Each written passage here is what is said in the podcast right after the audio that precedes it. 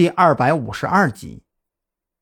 心情愉悦之下，秦师傅很爽快的就答应了王啸天的提议，更是亲热的开口承诺：“啊，承蒙老哥你瞧得起我，也别说什么美食顾问了，我呀就是个没什么文化的俗人。不过，但凡你那边的厨子有什么不懂的，直接给我打电话，只要是我知道的，肯定知无不言。”王啸天急忙掏出手机，记下秦师傅的电话号码。然后从口袋里掏出不知道什么时候准备好的红包，趁着秦师傅给自己手机拨号的功夫，塞进了他的口袋里。哎哎，你这是干嘛呀？哪有还没有干活就先拿工资的？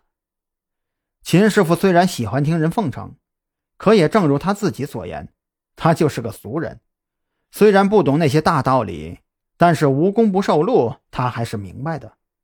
对于这种不明不白的红包，他很是抗拒，当即就想要从口袋里掏出来还回去。可王啸天哪能让他如愿呢？之前的那封吹捧都只是铺垫罢了，这包着两千块钱的红包也只是一块敲门砖。如果敲门砖被还回来，接下来的计划还怎么实施啊？啊啊！别别别，秦师傅，您听我说。王啸天急忙挡住秦师傅的手。一边小幅度的拉扯着，一边低声说道：“哎，这这钱，嗨，这钱不是白给您的。我除了请您当美食顾问以外啊，嗯，还有另外一事相求。这红包就当是给您的报酬了。”哦，那老哥，你先说说看，要是我做不到啊，你还是把这个收回去吧。听王啸天说还有别的事求自己。这秦师傅也就当了真，虽然没有继续将红包往外推，但却也没有收回拿着红包的手。看那模样，要是王啸天谋求的事儿他帮不上忙，这红包啊依然是坚决不肯收的。王啸天整理了一下被拉扯的凌乱的衣袖，呃，其实也不是什么大事儿。我那小酒楼啊，你也知道，这刚开业不久。卫生局就三天两头的往我那边跑，该打点的呀，我也都打点了。可是我这半路出家，是真不知道后厨该怎么安排。我自己呀，也闷头折腾了好几回，可就是不达标。我寻思着，刚好见您的机会，能不能带我去你们酒店的后厨看一眼？我保证，绝不让您为难，就只看一眼后厨的构造设计，照着葫芦，我也好画个瓢，不是？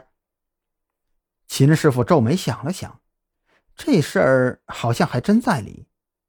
本就不多的戒心也完全消散了，反而觉得这红包还真得收下。人家给了脸，自己不能不兜着呀。至于说这钱拿的不安心，那也好解决，大不了啊，以后对王啸天的小酒楼多上点心就是了。想到这里，秦师傅也就半推半就的答应了下来。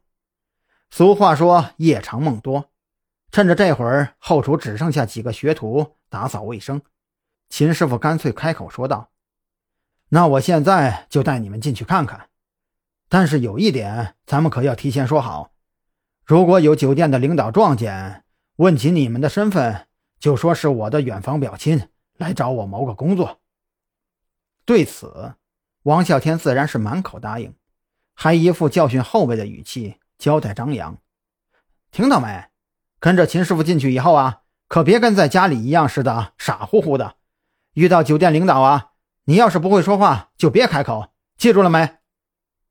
强忍着抽他一顿的冲动，张扬装作听话的点了点头，然后也就跟着他俩顺着通道进了后厨。